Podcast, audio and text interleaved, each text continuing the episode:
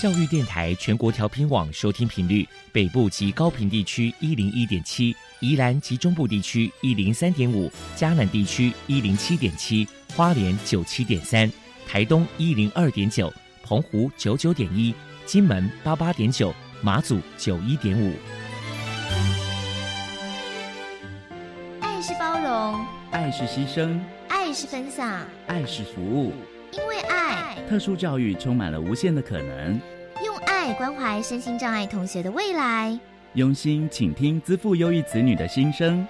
欢迎老师、家长、同学们，大家一起加入特别的爱这个大家庭。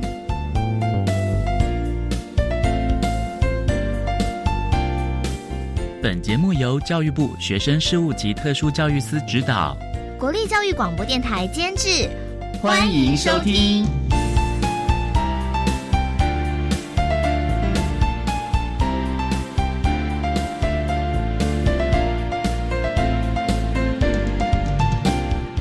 因为爱，我们在空中相会。欢迎您再度收听《特别的爱》，我是小莹。这个节目在每个星期六和星期天的十六点零五分到十七点播出。今天节目将为您安排三个部分。首先，在“爱的小百科”单元里头，波波将为您安排超级发电机单元，为您邀请新竹市视障成长协会的总干事吴继如吴总干事为大家介绍新竹市视障成长协会的相关服务，提供大家可以做参考。另外，今天的主题专访为你安排的是《爱的随身听》，为您邀请台北市视障者家长协会的副理事长赵桂林赵副理事长为大家分享和他一起成长、谈个教育阶段视觉障碍子女教养以及亲师互动的经验，希望提供家长老师可以做参考。节目最后为你安排的是“爱的加油站”，为您邀请获得一百一十年教育部优良特殊教育人员荣耀的彰化县特教资源中心的老师张侯昌张老师，为大家加油打气喽！好，那么开始为您进行今天特别的爱第一部分，由波波为大家安排超级发电机单元。超级发电机，亲爱的家长朋友，您知道？有哪些地方可以整合孩子该享有的权利与资源吗？无论你在哪里，快到发电机的保护网里。特殊教育网网相连，紧紧照顾你，一同关心身心障碍孩子的成长。Hello，大家好，我是 Bobo。今天的超级发电机，我们特别邀请到新竹市视障成长协会的总干事吴继如小姐来跟大家介绍一下协会的相关服务。首先，我们先请您来谈一谈新竹市视障成长协会成立的背景跟目的是什么呢？我们是由一群中途视障者在接受职业训练后重建生活的样貌，在他们有能力负担家庭开销后，他们希望帮助找到其他仍未走出视障困境的朋友，于是找了志同道合的志工伙伴，一起创立了我们新竹市视障成长协会。接下来，请您介绍一下新竹市视障成长协会的服务项目有哪一些？视障朋友啊，他们的视力受限，所以在生活或职业上会需要一些学习或是辅具，提供他们的生活品质以及工作效率。我们除了提供相关的课程训练以及咨询，每年也会提供不同的休闲课程，让视障朋友以放松的心情前来参加，不用担心因为视力而跟不上。除了调剂身心，我们更希望的是协助他们开阔视野，有新的选择进入他们的生活。像之前我们有手冲咖啡班，我们有学员是只知道几种咖啡，到他们上了课之后会去买不同的咖啡豆。来品尝，到甚至自己用陶锅烘焙咖啡豆。那我们也知道，找到兴趣啊，或发掘特长，甚至是要有生活的目标，都是很困难的，需要时间的。但是只要他们需要，我们都在。为了让更多人关心视障朋友，新竹市视障成长协会曾经举办过哪一些活动呢？我们曾经举办过一个大型的视障按摩嘉年华。将新竹市所有的视障按摩师聚集在一起，让民众直接体验不同家的视障按摩，呃，有一点像是现在的商业展览。那近期呢，我们推出了认识视障者的讲座活动，包含如何协助视障者认识视障的疾病还有成因，视障情境体验。那视障情境体验是我们制作一款护目镜。戴上之后，我们可以看见各种不同视障成因看见的世界，像白内障，它是朦胧白雾茫茫的；然后视障视网膜色素病变导致的管状视野等等。再，请您谈一谈新竹市视障成长协会在未来有哪些计划？因为疫情啊，我们大家都待在家里好长的一段时间，运动量也是大幅下降，那视障者更是如此。所以，我们从七月开始啊，规划有瑜伽课程，那我们会邀请物理治疗师来教大家如何居家运动，以及保持正确的姿势，找回流失的肌肉量，并缓和各式的腰酸背痛。下半年晚一点，可能还有什么样的想法跟规划？下半年更晚一点的话，我们会有两个讲座，一个是讲夫妻之间的亲密关系，然后一个是。有点像是手机的体验课程，教他们如何用我们的智慧型手机，然后有语音的回馈，然后避免他们再用视力去看这样。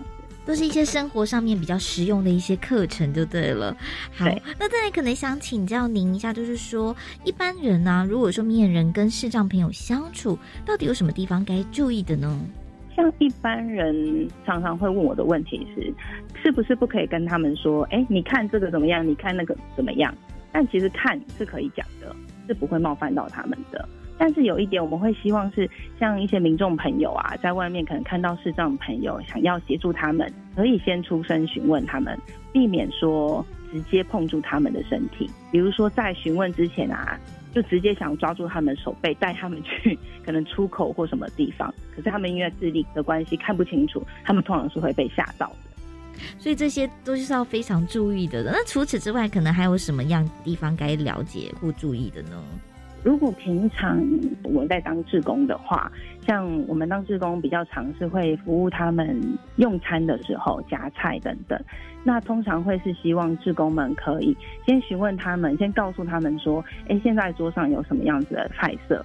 然后让他们去选择，或是回答说：“哎，我吃这个，或是我不吃这个。”然后一次的话，碗里最好是夹一到两样就好了，避免说：“哦，我很热情，我想希望他吃很多，所以我就夹了好多样、好多样，然后把它整个碗放得很满。”这样其实这样也是会有一点困扰。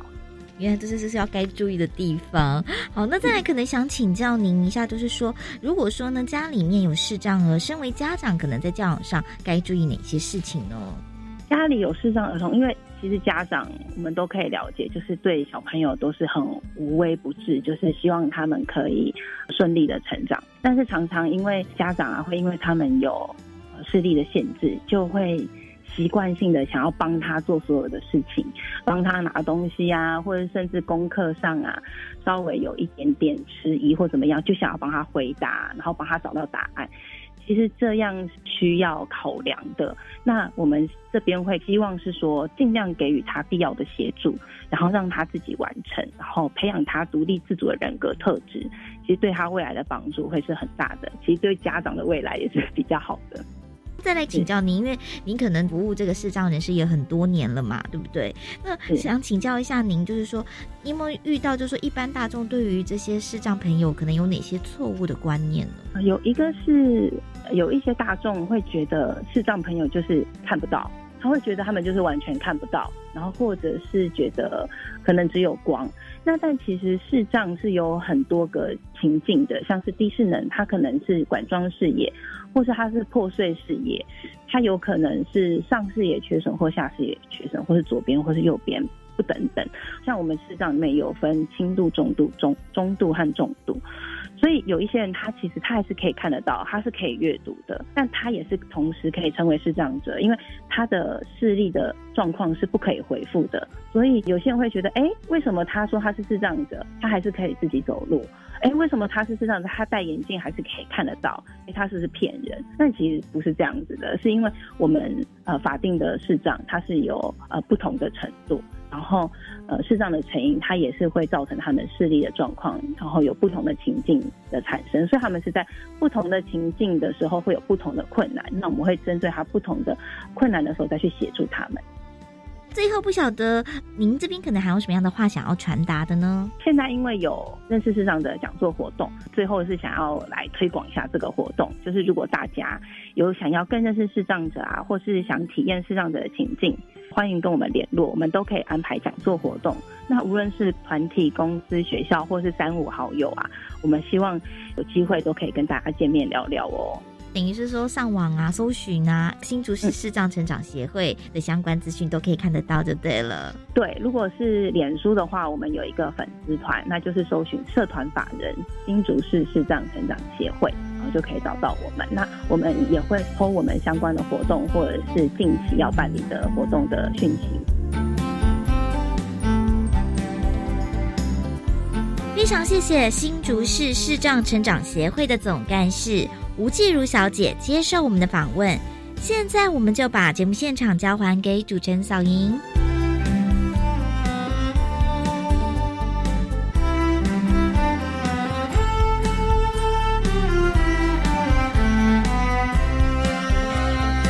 谢谢新竹市视障成长协会的吴继如总干事以及波波为大家介绍了协会的相关服务内容，希望提供大家可以做个参考。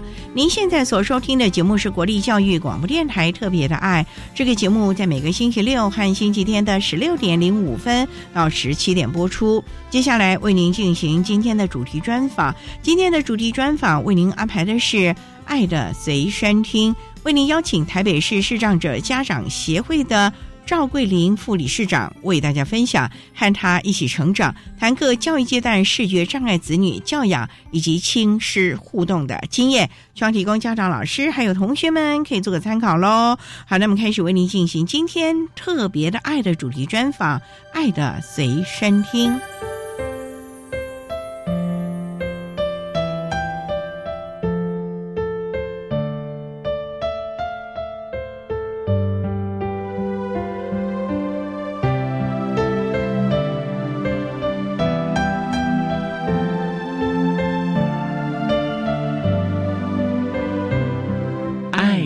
随身听。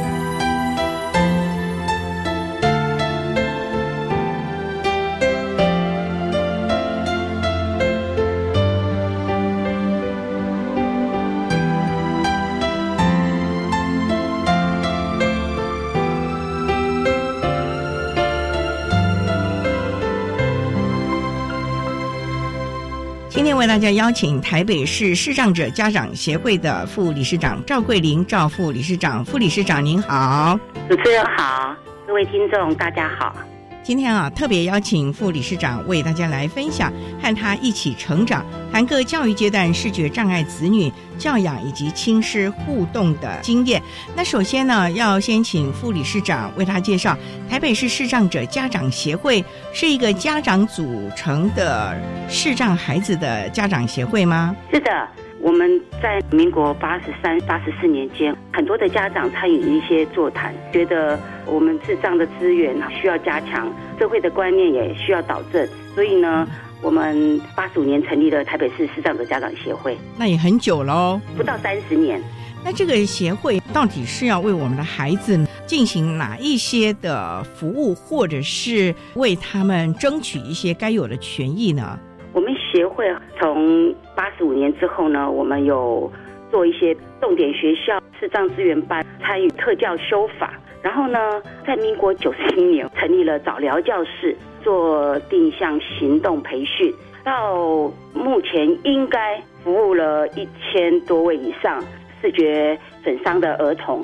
然后我们在台北、高雄、台中都有教室，这是在早疗。然后我们还有教育。就是个别化的学习啦、训练、客服啦、家长支持，还有点字教科书、教材教具的研发。因为我们有很多个面，在就业有多元培力，就是针对视障者的专长谋合，让他们可以到一般的就业市场去工作。后来在万华成立了生活中心暨社会工坊。这个是由台北市社会局委托我们协会经营管理，服务视障和视多障，包含自我照顾啦、定向行动啦、生活能力的培养啊等等。我们的小作所只有做手工皂、礼品包装，还有芳疗书、绘画等等。现在呢，我们大概三年了吧，我们成立一个 iMusic 音乐发展中心，希望引导一些喜爱音乐的视障朋友们发挥各自的所长。他们很热爱音乐，不仅在古典音乐方面表现得很好，更在音乐中心的培训之下，他们呢也。创作了很多流行音乐，在前年他们挑战了音乐剧，去年呢又用声音表演了广播剧，不同类型的演出，因为他们看不到嘛，让很多人都觉得很感动。他们也多次参与了很多大型的演出啊，像国际福伦社爱的轮转啊，还有监察院国际人权日，我们去参加了很多的活动。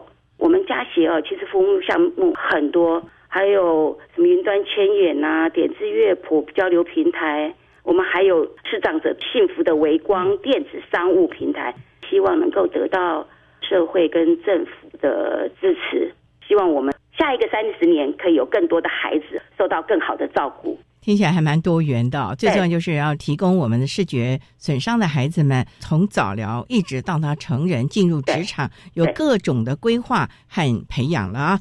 好，那我们稍待要再请台北市视障者家长协会的副理事长赵桂林赵副理事长，再为大家分享和他一起成长，谈个教育阶段视觉障碍子女教养以及亲师互动的相关经验。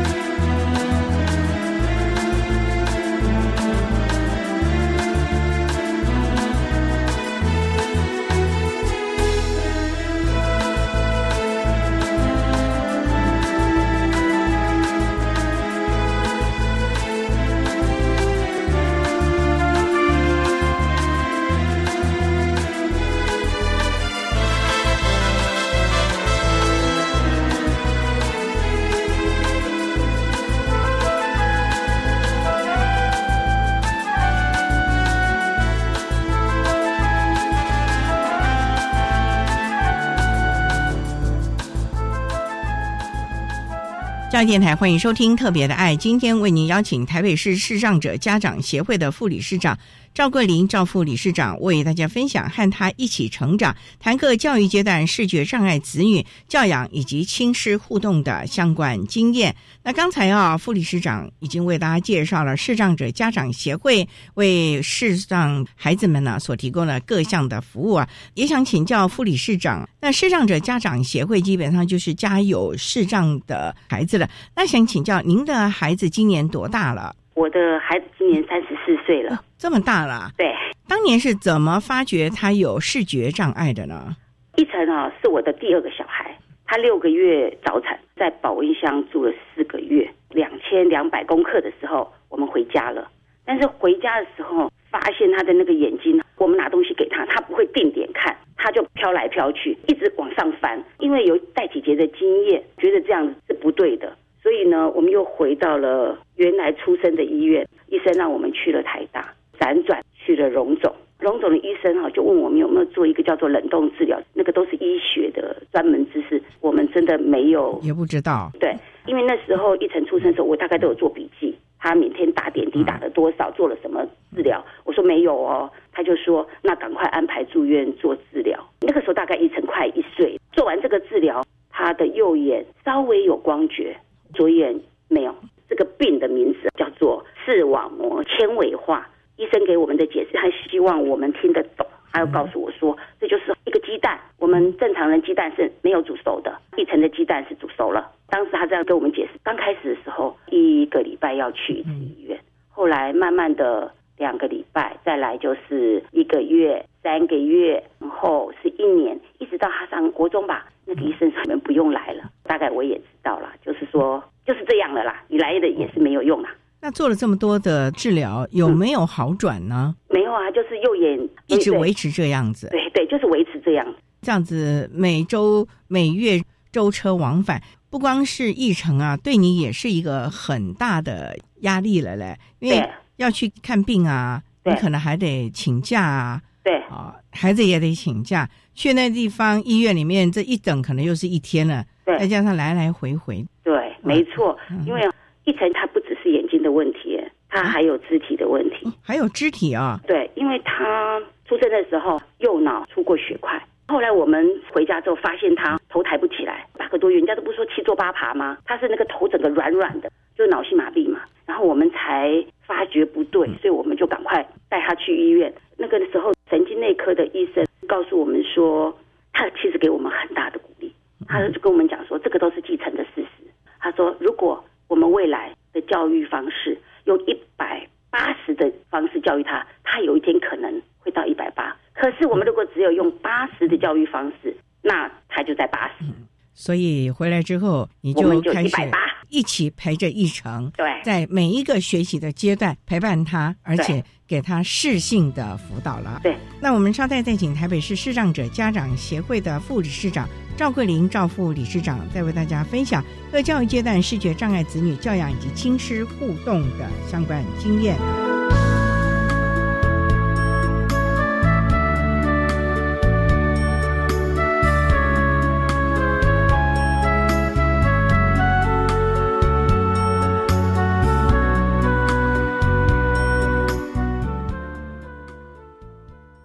至少记得一针，我正在在想的当中就会出现一双翅膀。我希望成为人的样子，那在这边分享。那你要知道怎么样去翻山越岭。迷惘的人生路上，你需要支持和力量。每周日下午一点到两点播出的《星星亮了》，将分享总统教育奖得主的故事，让困境闪闪发亮，成为人生指引的北极星。暑假玩到寒假必有的景点哦！Muse 大玩家又来喽！这是集合台中科博馆、国立台湾博物馆等教育部、文化部所属共二十四家馆所，以及国立故宫博物院共同主办的活动，让大家更了解台湾的自然生态、艺术人文及文化历史的相关知识。到三个馆所盖章后，可以换纪念品哦！大家赶快来成为热爱学习的探索小尖兵。以上广告是由教育部提供。劳工职业灾害保险及保护法自一百一十一年五月一日实施，十五岁以上受雇于登记有案或设有税籍单位的劳工，均应由雇主申报投保。四人以下单位劳工、六十五岁以上劳工及家事移工都是强制投保对象哦。提醒雇主应于员工到职当日申报投保劳工保险、就业保险及职灾保险，否则将有相关罚则适用，并依法公布雇主违规事由。劳动部劳工保险局广告。管那么的水，罗嘎西木啊！大家好，我们是欧开合唱团。您现在收听的是教育电台。教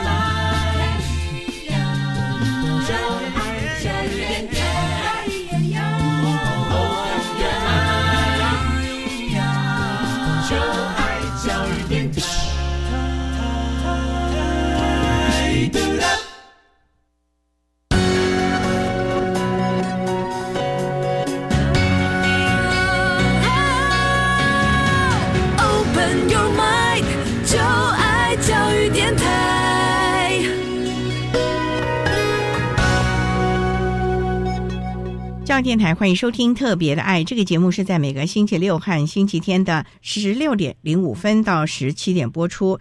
在今天节目中，为您邀请台北市视障者家长协会的副理事长赵桂林赵副理事长为大家分享和他一起成长、谈各教育阶段视觉障碍子女教养以及亲师互动的经验。刚才在节目的第一部分呢，副理事长已经为他简单的介绍了台北市视障者家长协会为视觉损伤的孩子们所提供的各项服务啊，以及副理事长的孩子一成啊，三十三岁当年呢。因为早产所造成的视觉的损害，既然医生已经这样鼓励你们了，所以全家总动员给他一百八十分的教育的方式了。你们有去进行早疗吗？因为您刚才提到了，像家长协会成立了一个早疗教室，可是三十年前还没这样的一个概念呢。那你们怎么办呢？难道那段学前幼儿的那段时间，你们就空白了吗？没有哦。那个时候知道一层看不到的时候，我就开始很认真的找资源。八个月大，我们开始寻求复健了。到大概两岁啊，我们开始正式的复健。这个复健是指对他的肢体方面吗？对，我们到了振兴医院，那个时候我们都是搭公车过去。医院是给他评估说他要做物理、心理、语言、水疗这种。一段时间之后，医生就说。他只要做物理跟水疗就好。那个时候一直做到他大概上到小学三年级。那在视觉这个部分呢？没有办法，就是已经煮熟的蛋了，就是已经看不见了，所以视觉从来没有去做过特别的复健。不过那个时候我们知道，视觉损伤的孩子们可能要学点字啊、定向行动啊，虽然他肢体上有不方便，所以他后来是要靠手杖，用手杖来定向行动，也要开始去注意了吧？因为他是不是读一般融合教育的学校？他是去启明，他的手账学的稍微晚一点，所以他是去了特教学校。是从小一开始进去吗？对，小一开始读台北市启明学校，所以就开始进行了相关的学习，例如可能点字啦、定向行动，就在启明开始打下基础了。对，但是因为一层学习很慢。同学大概都学三个月，他大概比别人晚三个月，就是学习啦，各方面大概就是慢了。是因为跟他当初头脑有血块，所以影响了他的认知能力，是不是？是因为当时那个医生就跟我们讲，他这一块受损，比如说他摸点字，他可能会跳行，就是第一行摸到，他摸第二行，他摸到第三行，所以他的成绩很差。那他的触觉的系统也要开始去开发了吧？因为视觉障碍的孩子。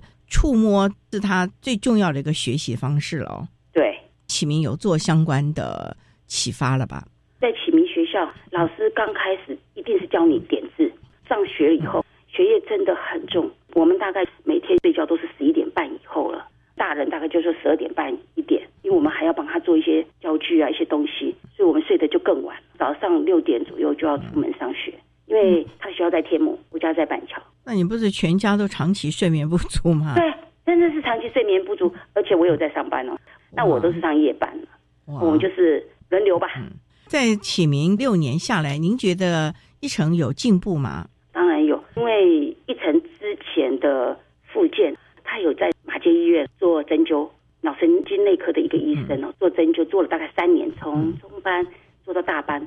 他刚开始只是会仿说，后来才慢慢会有自己的语言。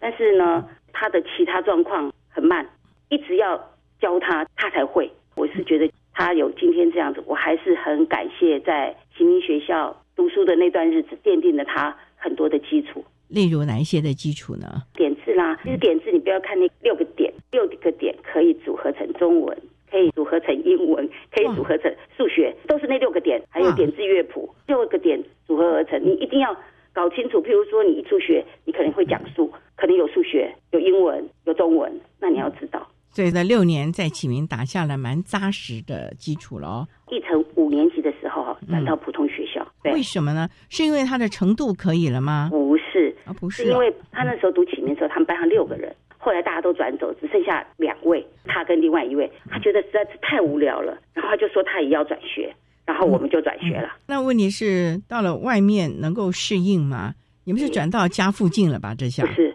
因为我们希望是有那个资源的，有资源班的学校。他当初的小学是读五常国小，就是转出去的学校。同学真的对他超级好。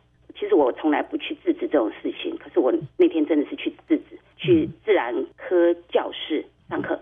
同学啊，一个帮他拿点字机很重哦，还有帮他拿书的，居然有人帮他拿，你知道什么吗？拿手杖。那他怎么走呢？对啊。因为我那个时候我都在资源班，我可以看得到他们走路就对了。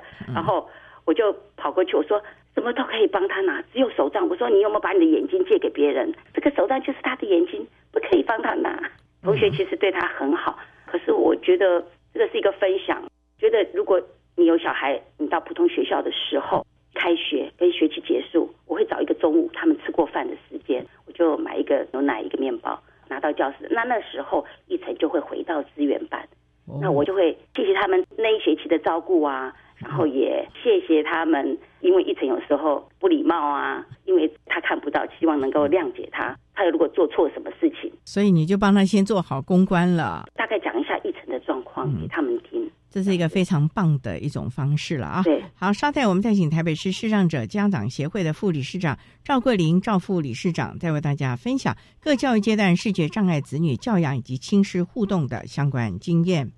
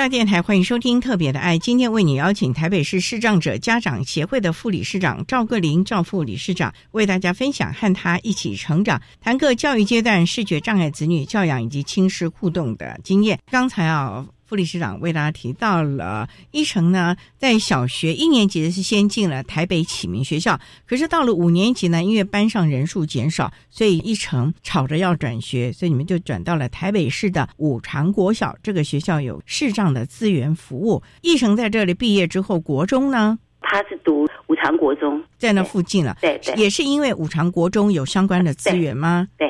哎，那国中的功课越来越重了耶。那这个时候又有英语、物理、化学，还要做实验课耶。对啊，所以呢，一晨在这边读的真的是很辛苦。嗯，而且他数学、理化常常听不懂，然后打瞌睡。那怎么办？所以资源班的老师就会把学生带到资源教室，然后做一个个别授课。我讲一个孩子，如果读普通学校，有一个叫做 IEP 个人个别计划，这是针对特殊学生每。学期开一次会议，参与的人有老师、家长，另外就是资源班的老师，他会针对学生的学习状况定的目标在哪里。我是觉得蛮好的，而且这是一个很好的双向沟通。真的有照这个 IEP 一直这样子，也有适时的修正吧？对，有有有，就因为可能不好的时候，就必须要缓一下。对。一成在国中阶段适应的还好吗？因为这时候还有青春期，对啊，班上的同学还像以前这么的悦纳他吗？是哦，真的是这样子，还是对他真的是很好。很好。可是哦，国中的时候哈，你知道青春期调皮捣蛋，一成在那个时候，本来他不会说台语，在那个时候把台语都学会了。你知道说什么吗？脏话啊，这样子啊？对，好会讲。然后我根本不知道。是老师来跟我说，他也知道我们家不讲台语，他大概知道是同学教的，不是同学教，是同学讲，他记起来了。一晨的记忆力很好，他的理解力差。然后回家，我说你把脏话讲出来，我说这个是什么意思？他说啊，真的是这样哦。我说是的，他才说那为什么同学可以说，我不能说？我说不是啦，同学都看到老师来了都不敢讲了，他不知道老师来了，他还在那边一直讲，所以真的是有好就有坏。所以跟同学之间的相处，有时候老师的代班技巧还是很重要的。对，在国中也算很顺遂。那高中呢？高中其实我们是希望他回启明，因为一直在读书，每天都要搞到这么晚，很多的生活自理的方面都没有学习，像扣扣子啦、拉拉链都是大概国中以后才学会的。所以我们希望他回去，可是他不愿意回去。那时候他成绩也不好了，所以我们考完学测，我们就给他找了一个私立的南华高中啊。那个学校学生只有七八个，所以呢，大家感情很好。可是我们只有读了一学期，为什么嘞？因为家庭的因素啊，我们全家离开台湾去了中国，因为工作的关系啊。因为工作的关系，你们去中国的哪一个城市啊？昆山，台商聚集的最多的地方了。对对对。那那地方有相关的特殊教育学校，或者是有相关的视障资源提供给一城吗？都没有。哇，那怎么办？知道要去之前，我有去找学校，他们视障的比台湾落后很多。那如果是一般的，人家都不接受，所以我们就在家自学了。但是我自己教啊，我要找老师，为了老师也筛减了很多个老师，台湾的我都有把书带去，就高中的课程。英文、国文、子弟，就让他学这几科。昆山有我们的台商学校啊，对啊，我知道，他不说啊。那你们请的是中国的老师来教吗？中国的老师，那他能教吗？能教，因为我有一本是明眼人的书，一本是点字书，一层用点字书。老师就是看我们一般人看的书，可以看得懂繁体字吗？差不多啦。那你们在中国待了多久？大概待了四年。不就等于要上大学了吗？对。是那个时候呢，因为姐姐要去加拿大读书，我跟先生就讨论，我们留钱给一成呢，还是我们带他去看看外面的世界？因为我们最后还是决定带他一起去了。所以全家又到了加拿大了。爸爸还是在昆山，是姐姐还有我还有一成，我们就去加拿大去了多伦多。在国外又是另外一个学习的历程，语言沟通又是一个很大的挑战。稍待再请台北市视障者家长协会的副理事长赵桂林赵副理事长，再为大家分享各教育阶段视觉障碍子女教养以及亲师互动的经验。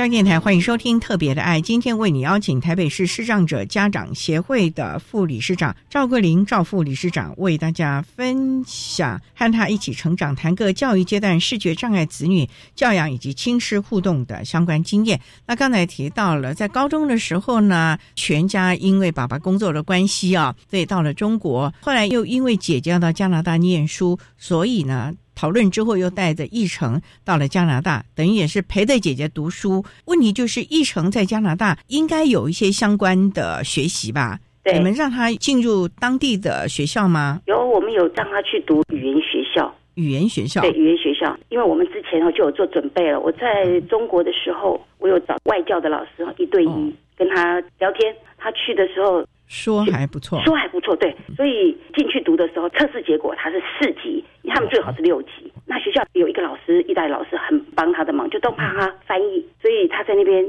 读的很开心啊。后来我们有去当地的盲人中心寻求帮助，他那个盲人中心叫 CNIB，就像我们的盲人重建中心一样。我们不是那边的公民，但是他对我们啊，跟公民的待遇一样的，一直有在那边上定向行动啊，生活自理啊，还派老师到我们家教一层家庭方面的事情，这也蛮好的。对，蛮好的。后来还是回到台湾了吧？对，回到台湾之后，一成大概是几岁回到台湾了？一百零二年，二十多岁了吧？多岁了。那这次回到台湾，有没有想到他的生涯规划了呢？因为。在学手风琴，他其实手风琴学了很久了，钢琴他也会。现在嘛，他就是我们台北市视障家长协会爱乐乐团的手风琴手。我们其实只是希望他有工作，然后能够健康、很平安的长大。我们没有很大的希望他一定要做什么，只要他愿意做、开心做，这样就好了。那他自己呢？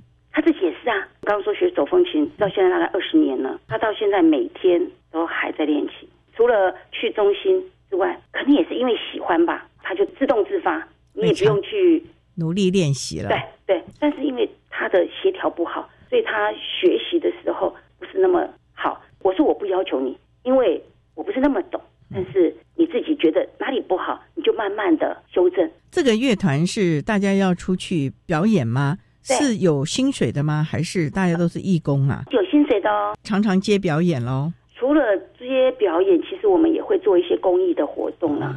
有的时候会让我们去一些大型的演出了。对对对对。其实现在看起来，奕成应该也蛮开心的，从事自己喜欢的音乐的工作。对。姐姐呢？目前姐姐在上海，在上海工作了。对对。这么多年来，你们有没有因为奕成疏忽了姐姐啊？当然了，姐姐哈，我大概从奕成出生哈，姐姐那时候四岁，我大概就没有管过她。他所有的事情就是说，一个孩子成长，所有事情我真的都没有帮过他，他全部都是自己来，非常独立了。所以我就跟他说：“你是半个妈妈。”我说：“妈妈，谢谢你。”那他跟奕成的姐弟关系如何？哇，非常好，到现在都还是这样。弟弟其实青春期比较慢，他到现在有时候都还会有一些事情，他说：“我想跟姐姐说。”我说：“你晚上，姐姐白天要上班，你晚上你想跟他说什么，你就跟他说。”所以还蛮依赖姐姐的。对他想要听姐姐的意见建议，对对对，这样也蛮好的哦。对，因为姐弟之间的手足之情，其实还是要支撑他们未来互相扶持下去的了。是，那对未来呢，有没有什么规划呢？因为有好多的家长团体啊，目前也都在积极的规划安老的这个部分呢。因为双老嘛，嗯，目前爸爸也在中国，没有，爸爸现在也在台湾，对。那等于就是你们三个人了嘛？对，平常的日子都怎么过呢？平常就是在家里呀。我先生很喜欢旅行，所以他都会计划去哪里玩，那个有条不紊，都会先规划好，甚至今年去看明年的。我们大概就是每年都会出去几趟去玩，可是这几年就没有疫情的关系嘛。对呀，对呀，对呀，对呀。我是觉得这样生活蛮好，满意了。对，对我满意了。嗯，本来就是这样子啊，因为。有这样的小孩的家庭啊，大家聚在一起，有那个向心力，我是觉得蛮难的。可是我们家真的有，像我婆家在以前小的时候，我先生的哥哥，我先生他们家四个兄弟，哥哥经援我们，寄钱来给我们。我也是在军方上班嘛，他们都会寄钱给我们。然后我的家人，我的姐姐也来帮我。有时候我们都要上班的时候，我爸爸妈妈，我是台南人，从台南上来就是为了一程。整个家族的向心力也蛮够的，是。真的是，其实给一成了一个充满爱的环境成长，是。他今天也才能够健健康康的悠游在自己喜爱的领域当中，能够快乐的成长了啊！是的，所以呢，家族的力量是非常大的，千万不要单打独斗了。所以呢，也要建议家长们，如果真的觉得有个关卡过不去的时候，建议你啊，能够参加我们的家长协会，在这个地方你可以得到很多的支持，哪怕是吐吐苦水，也是一种情绪的抒发了啊。对，嗯，所以呢，要加入视障者家长协会，有没有什么资格，或者是有什么门槛吗？没有门槛，嗯，你只要是台北市的户籍就可以。加入到我们台北市视障者家长协会，但是这个协会是由家长组成的，因为我们会去帮他们争取一些权益。这个是台北市，其实我们在中华民国视障者家长协会加入那个协会也一样，也一样了。对，全台湾都可以了。是的，重点这样的一个资源呢，家长要知道善用，因为这条路千万不要单打独斗，大家互相扶持，互相的分享教养的经验，夫妻相处之道。给孩子一个快乐的环境了啊！好，那我们今天啊也非常的谢谢台北市视障者家长协会的副理事长赵桂林赵副理事长为大家分享各教育阶段视觉障碍子女教养以及亲师互动的经验，非常谢谢你副理事长。不会，谢谢谢谢小英姐。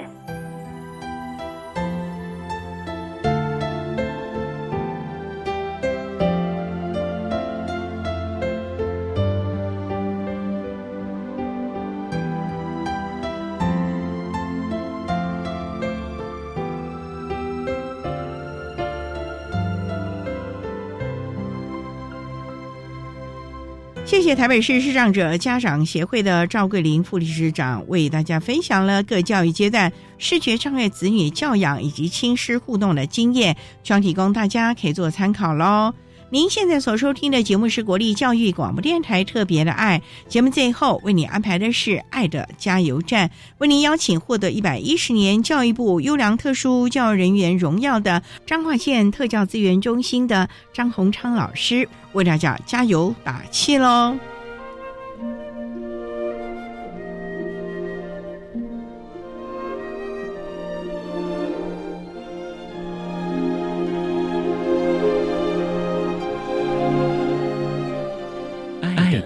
加油站。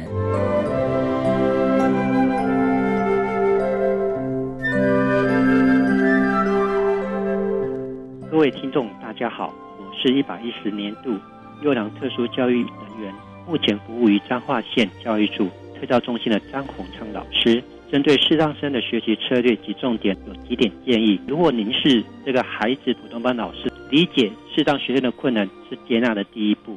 所以，请老师您不妨摘下眼镜，闭上眼睛，去从事这个孩子在班上的活动，就可以同理他的困难，才了解原来多做一点调整，对他来讲是多么珍贵的一件事。对家长来讲，把你的孩子成为家中的工具人，那就对了。因为很多家长怕危险，怕没有时间，所以呢，就让孩子呢茶来伸手，饭来张口。所以呢，我们希望，这个孩子呢，透工具人。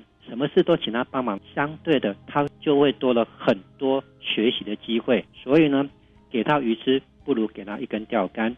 另外，也建议我们的家长可以加入我们当地的家长团体或全国性的家长团体，你会获得更多的支持。无论在教养孩子或自信的部分呢，都可以做很好的提升。以上跟大家分享，谢谢。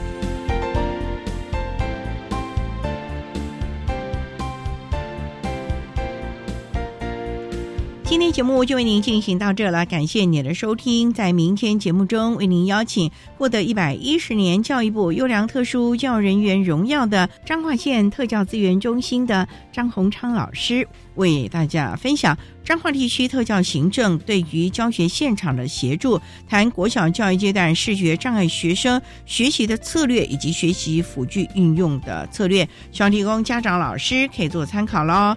感谢您的收听，也欢迎您在明天十六点零五分再度收听特别的爱。我们明天见了，拜拜。